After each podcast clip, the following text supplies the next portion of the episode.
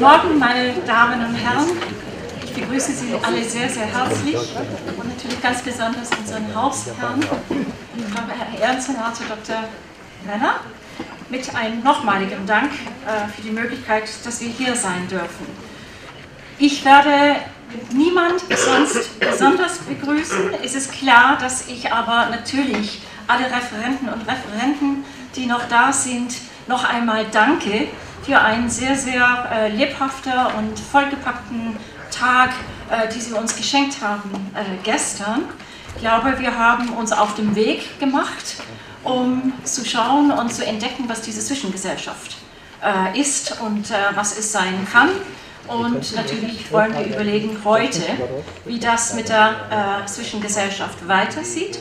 Ich werde gleich unsere Hauptrednerin des heutigen Morgens, Dr. Esadavi, vorstellen. Das tue ich gleich.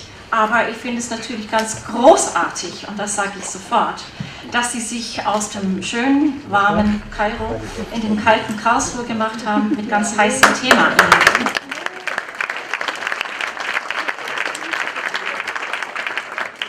Wir wollen heute uns ein mehr äh, im Hinblick auf die Zwischengesellschaft das Thema Religion anschauen, Glaube, Kultur und Politik.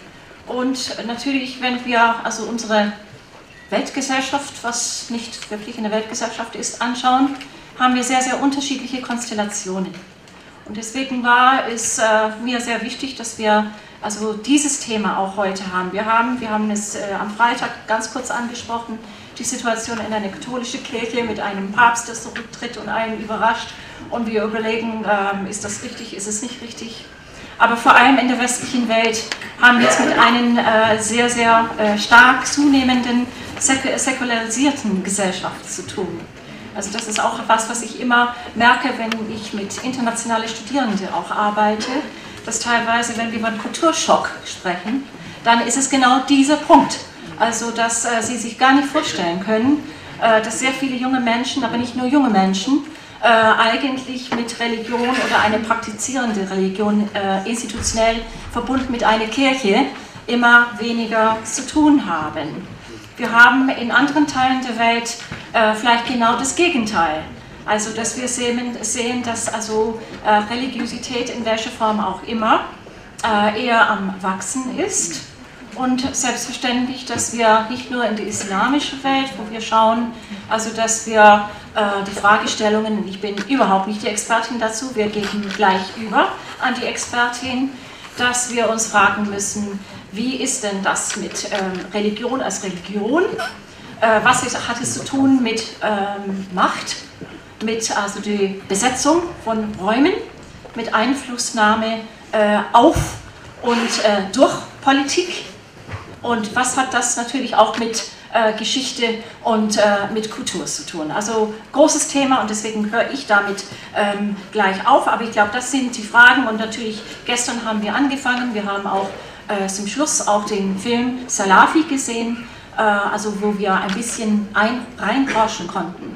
Also die Mindsets, also wie die Leute äh, denken, reden und ich glaube, es ist ganz wichtig, dass wir das als ein Teil von unserem heutigen Conversation machen, aber nur als ein Teil. Wir wollen nicht nur über Ägypten und äh, von den Maghreb-Staaten äh, reden, sondern wirklich das in einem größeren Kontext, um zu versuchen, äh, nochmals zum Schluss äh, von unserem Symposium äh, wieder zurückzukommen auf diese Zwischengesellschaft. Was ist die Zwischengesellschaft? So, jetzt gehe ich ganz schnell weiter und tue jetzt unsere Hauptrednerin auch äh, vorstellen. Und sie hat mir gerade gesagt, wir wissen, wir haben alle viele Identitäten und Rollen und so weiter. Aber äh, Dr. Dr. H.C. Mult, ich sage das extra, weil bei Frauen das nicht so oft vorkommt, Nara El-Sadawi, ist in ihrer wichtigste Rolle, wie sie sich selbst äh, versteht und ihre Identität. Sie ist also wirklich eine weltbekannte Autorin. Sie, ist, äh, sie hat äh, also viele andere Dinge, die sie macht. Sie hat studiert an der einen Charms-Universität in Kairo. Sie ist aber auch Psychiaterin und äh, hat mehr, also, wie, also in ihrer, Entschuldigung, in ihrer äh, Arbeit als Autorin hat sie auch mehr als 40 Bücher veröffentlicht.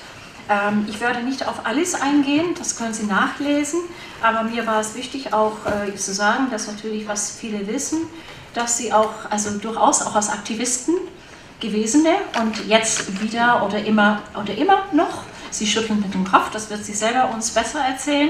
Aber auf jeden Fall sagen wir so, sie ist in vielen, vielen Bereichen eine sehr aktive Frau. Und das ist, glaube ich, uns das äh, Allerwichtigste, was wir herausstellen sollen. Ich freue mich sehr noch einmal, dass Sie da sind. Und dann möchte ich, ja, ich glaube, dafür.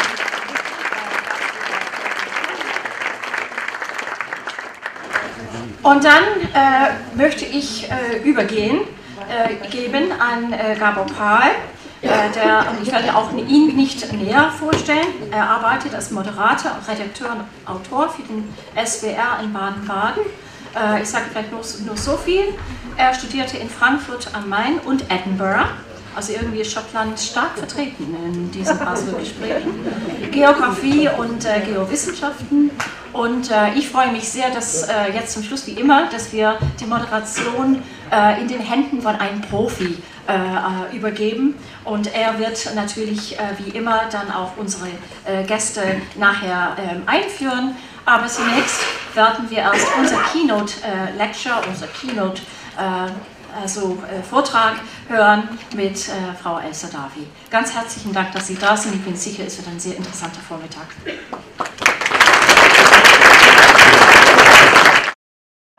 So, I am happy to be here in Germany, coming from Egypt, and to dis discuss women's revolution, politics. And what I would like to say that there is a lot of misunderstanding between our language and your language. So we need to decolonize the language. My mother tongue is Arabic, not English, not German. So, and in the best translation, you lose 30% of the meaning. So now I am speaking in a foreign tongue I'm trying to, and I just came from Cairo, from the revolution.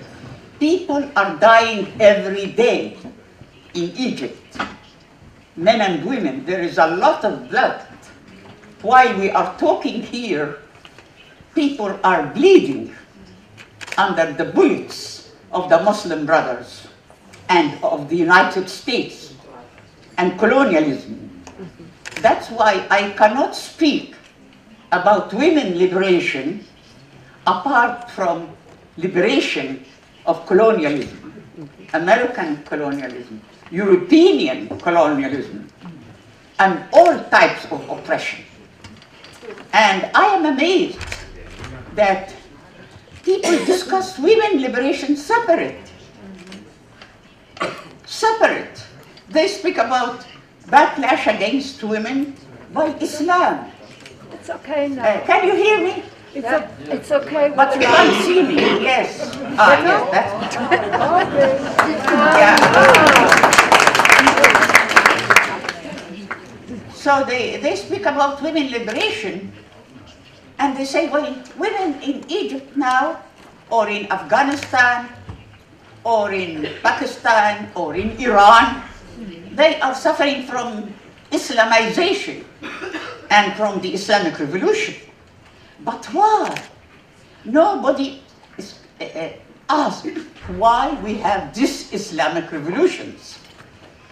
You know that the United States pays billions of dollars to the Egyptian army mm-hmm. since Mubarak, and now they pay the Muslim brothers to give power to the Muslim, to the Islamic groups. How can I, and then I am oppressed by the Islamic groups. So how can I speak about my liberation hmm. without connecting these colonial powers, military colonial powers in the United States, in Europe, to, to the revolution in Egypt? So if we disconnect, we don't understand. I teach creativity and dissidence and, and revolution. There is a relationship between creativity and revolution. in order to be creative, you have to be revolutionary. You have to be against the system. And the system is not only political, is not only religious. Because when you speak about religion, I am supposed to come and speak about religion and culture and politics. And they are one. And everything is political. Because it deals with power. This water is political. Because you have money. There are millions of people in Egypt who do not, do not have clear water. And in many countries. So this is money. This is politics. And religion is a political ideology. What is religion? You know, I spent years of my life studying the origin of religions. You know, in ancient Egypt, we had the female goddess. Where is the female goddess now? Why the female goddess disappeared in history? And we have the male sky god only that came in Judaism. And then Christianity inherited the male sky god, and then Islam inherited that. So unless we connect, I have to drink some more.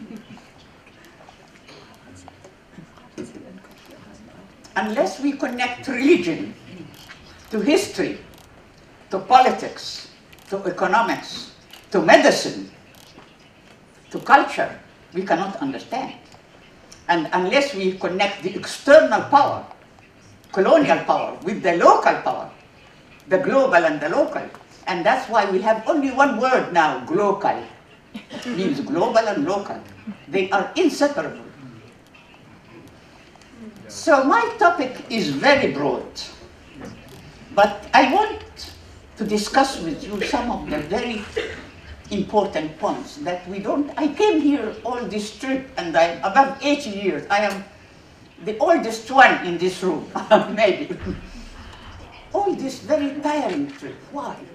Not to read a paper, but to discuss with you, my mind with your mind. What is the problem with our world? We live in a jungle. We live in a jungle. Thousands of men and women were killed in Egypt since the revolution two years ago under Mubarak and under Morsi.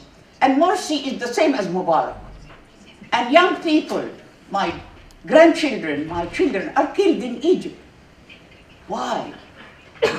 it is not just Islam.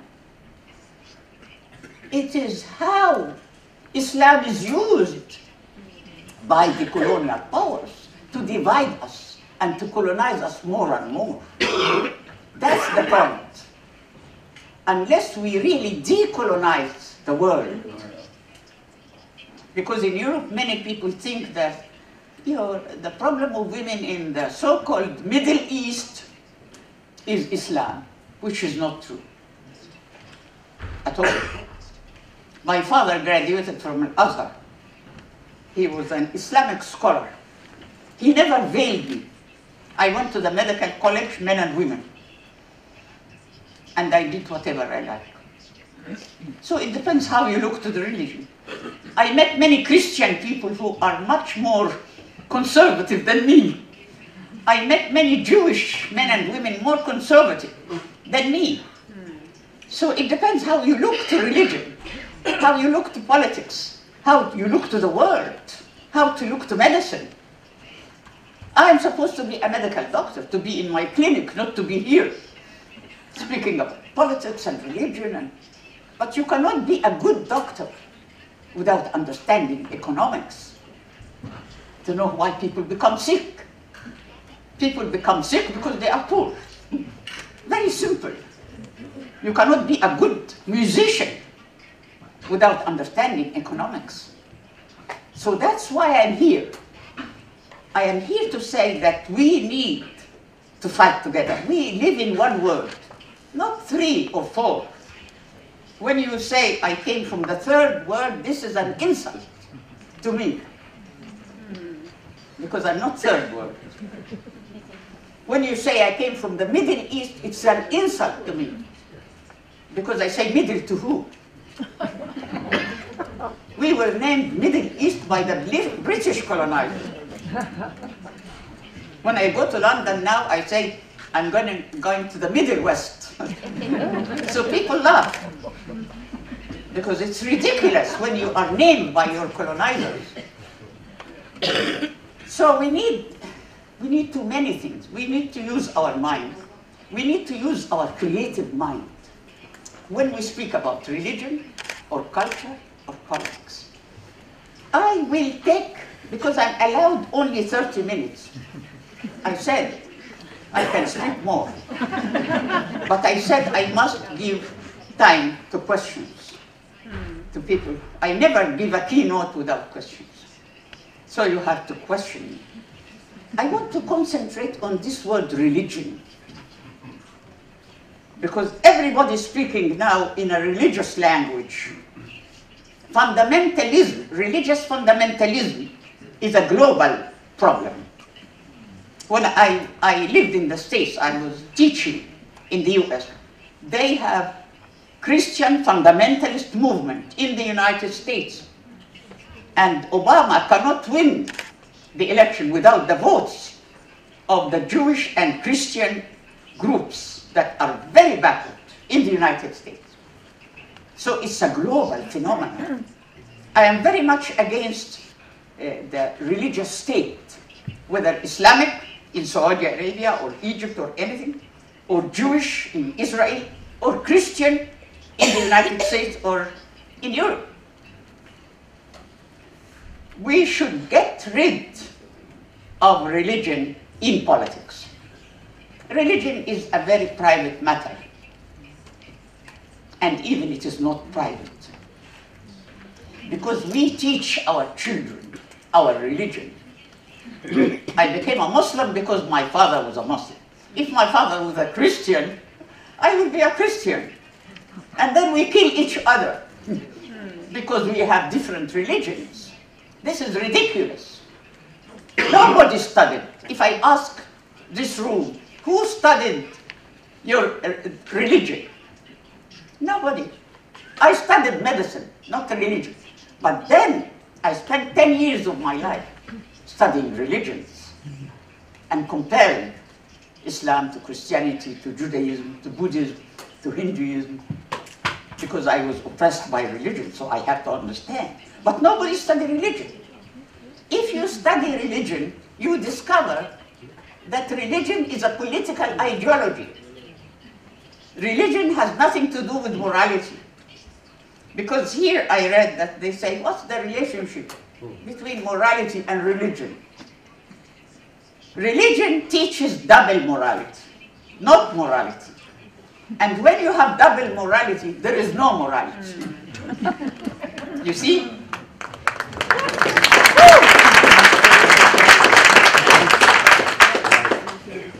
We have to look to religion in a deeper way.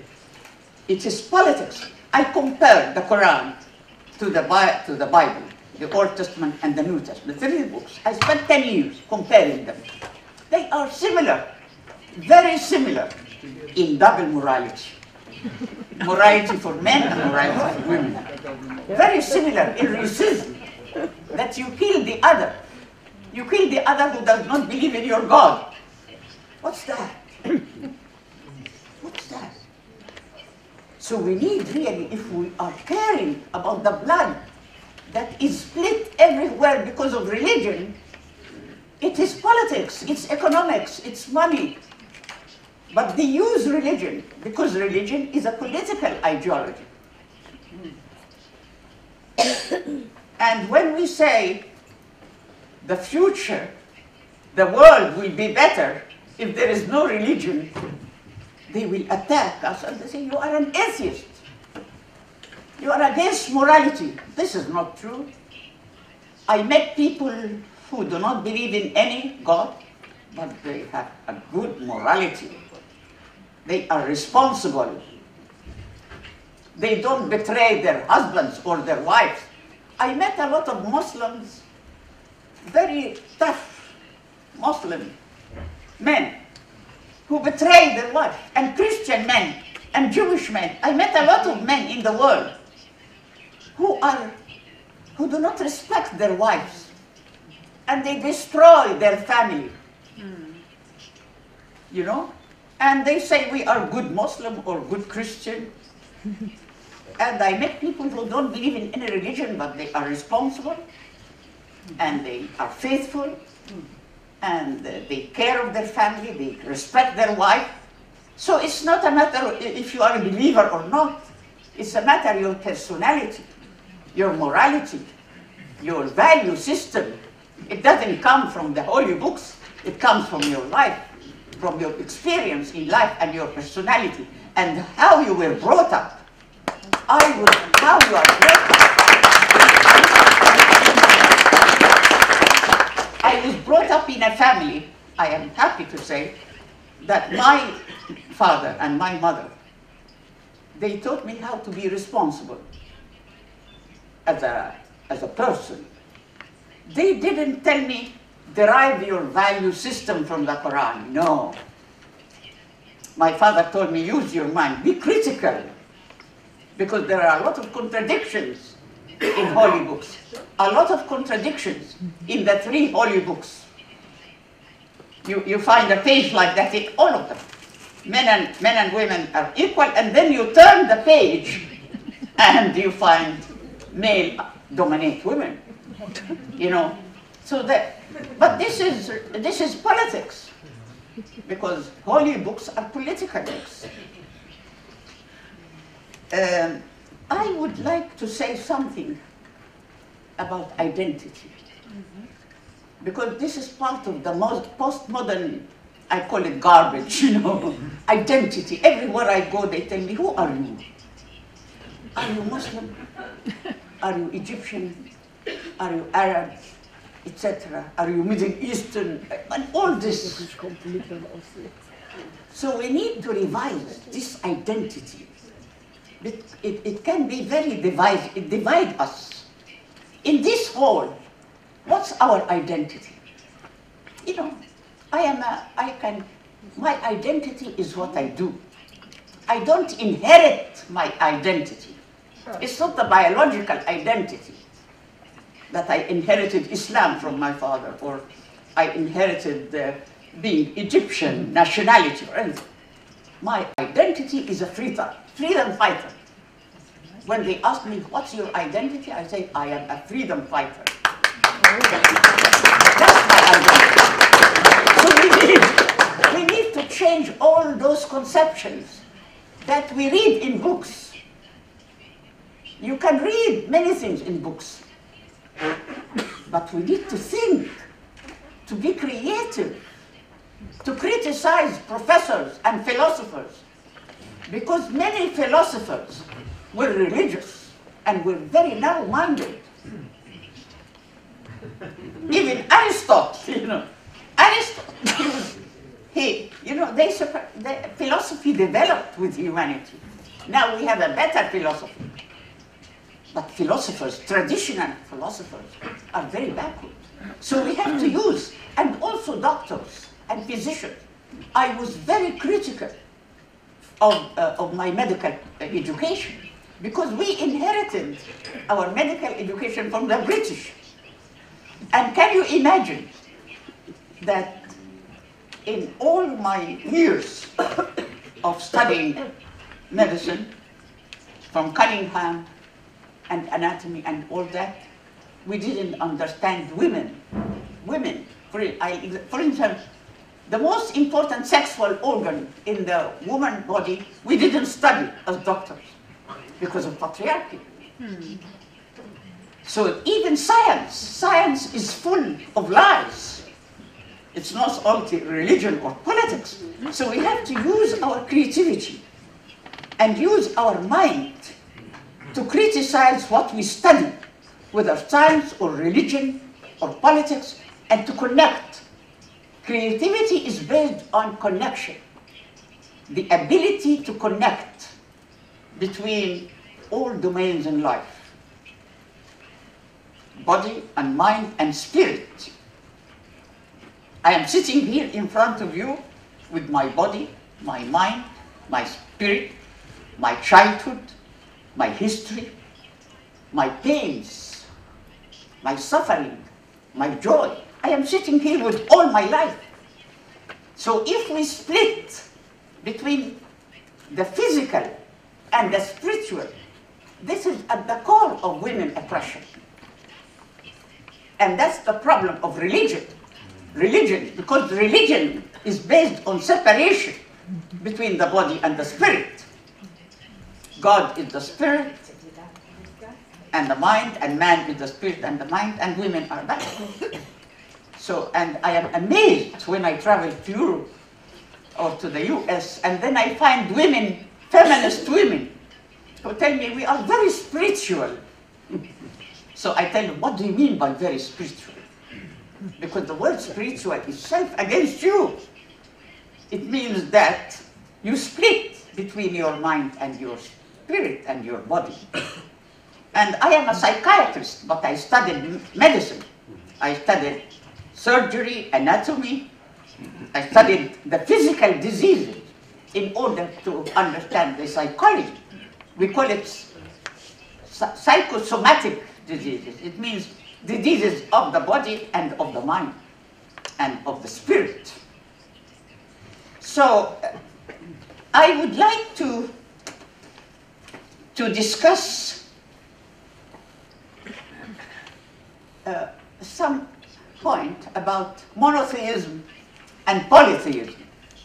In ancient Egypt, we had polytheism. We had female and male goddesses. And in ancient Egypt, it was more democratic than now. Because when you have, when you divide the power at heaven between many gods and goddesses, there is democracy. and usually, uh, people on earth, they imitate their god. So when the god is a dictator, then the ruler is a dictator. So we have to think creatively about monotheism. You know, was monotheism a step forward or a step backward from polytheism? And the word democracy, what do we mean by democracy? We are killed by democracy. What the word development? You know, the word development now means neo-colonialism.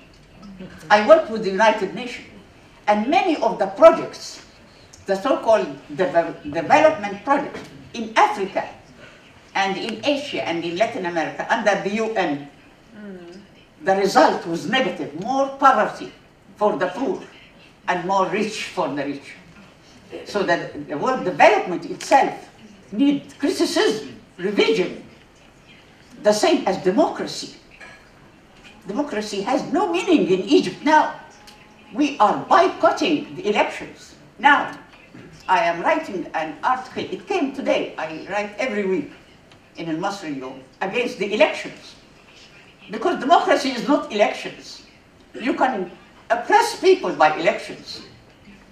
And many things, many things in our world, in our, in this big jungle, that we need to use our creativity and criticize bravely, because it needs courage.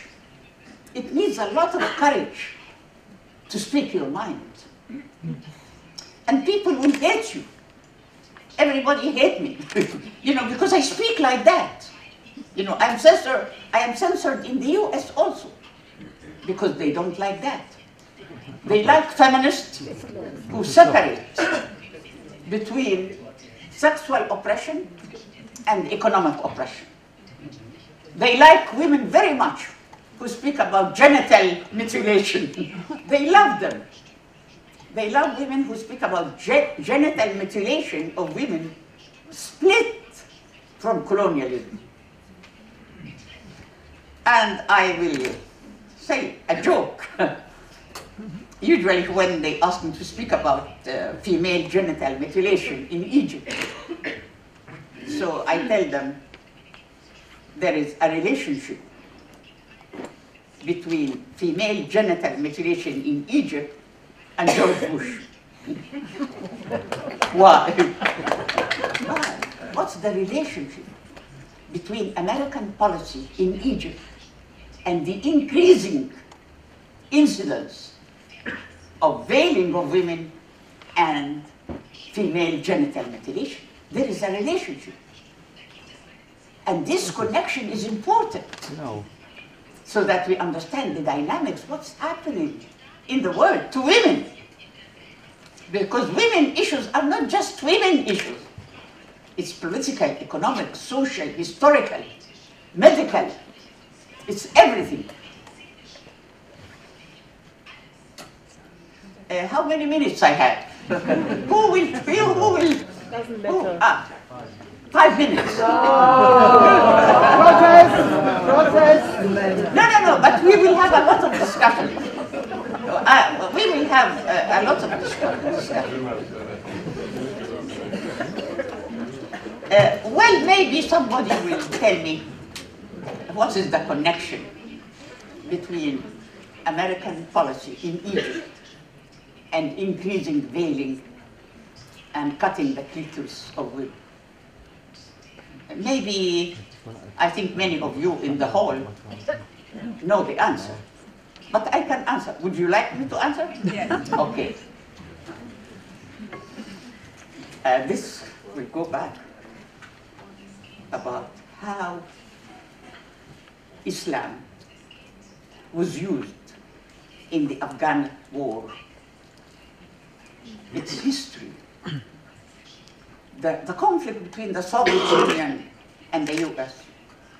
We paid the price for it. Small countries, poor countries in Africa and in Asia and in Latin America paid the price, men and women, because of the conflict of the big powers. So when there was a conflict between the Soviet Union and the US, and there was a war in Afghanistan, what happened? The United States gave a lot of money to young men from Egypt, Saudi Arabia, Osama bin Laden. They made collaboration. That's why I say Osama bin Laden and George Bush are twins. They are twins because they work together. So the United States used the Osama bin Laden men from Saudi Arabia for Islamic uh, men, young men who don't understand and who think that communism and is, that Islam is against communism and communism means that you are not religious. That's all very narrow-minded and they were motivated and giving money to go and fight the Soviet Union in Afghanistan. And this created this increasing of Islamization of everything. I used to go to the United States and there were books about Islam, books published about Islam. Islam came to the front to encourage Muslim young people to go and fight the Soviet Union in the Afghan war. And when the Soviet Union was dismissed from Afghanistan, uh, the United Nations uh, didn't uh, need the, the Osama bin Laden people. They don't need them anymore.